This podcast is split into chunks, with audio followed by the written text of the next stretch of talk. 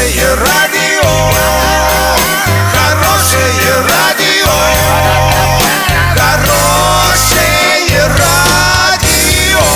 Радио Шансон.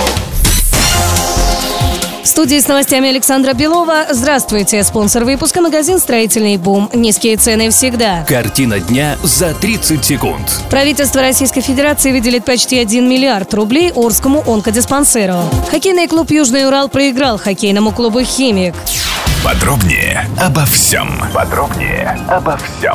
Правительство России выделит 981 миллион рублей на строительство Орского онкодиспансера. Оренбургской области досталась федеральная субсидия. Всего по России помощь получат 24 объекта здравоохранения в 22 субъектах. Объем распределения субсидий составляет в 2018 году 16 миллиардов рублей, в 2019 8 миллиардов рублей, но в 2020 году 3 миллиарда.